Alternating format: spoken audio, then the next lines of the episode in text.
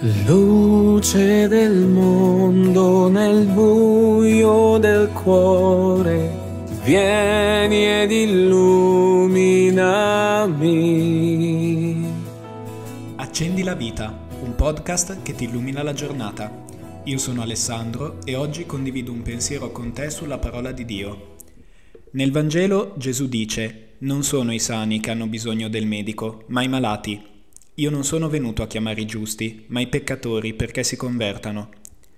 A volte penso che Dio ci ha creati imperfetti perché potessimo ricevere una carezza, cioè la sua, quella di una mamma che sorrida al proprio figlio malato. Una volta al liceo stavo seguendo un corso di primo soccorso della Croce Rossa. L'istruttore tutto contento ci raccontava che non c'è soccorritore che non possa vantare del vomito di malato sulle scarpe. Ovviamente vomito quando va bene. Noi quando siamo malati, sia nel corpo che nella mente che nello spirito, ci vergogniamo di sentirci così. Quando hai subito un intervento chirurgico, per esempio, devi stare fermo a letto, viene l'infermiere che ti deve cambiare le lenzuola e tu ti senti morire perché ti vergogni, perché l'infermiere deve toccare la parte più imbarazzante di te, noi ci sentiamo in colpa quasi, ci sentiamo annientati, ridicoli.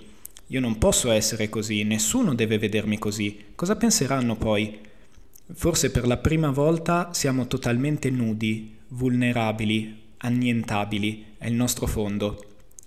Gesù, il Re dei Re, si fa infermiere, apposta per te, apposta per me, e ci dice, io non ho paura di toccare il tuo vomito, io non ho paura di te, non ho orrore, non ho vergogna.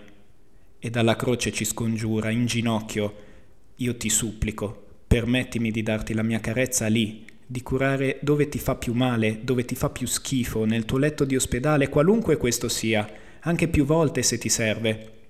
Lo faccio perché tu devi vivere, tu devi guarire.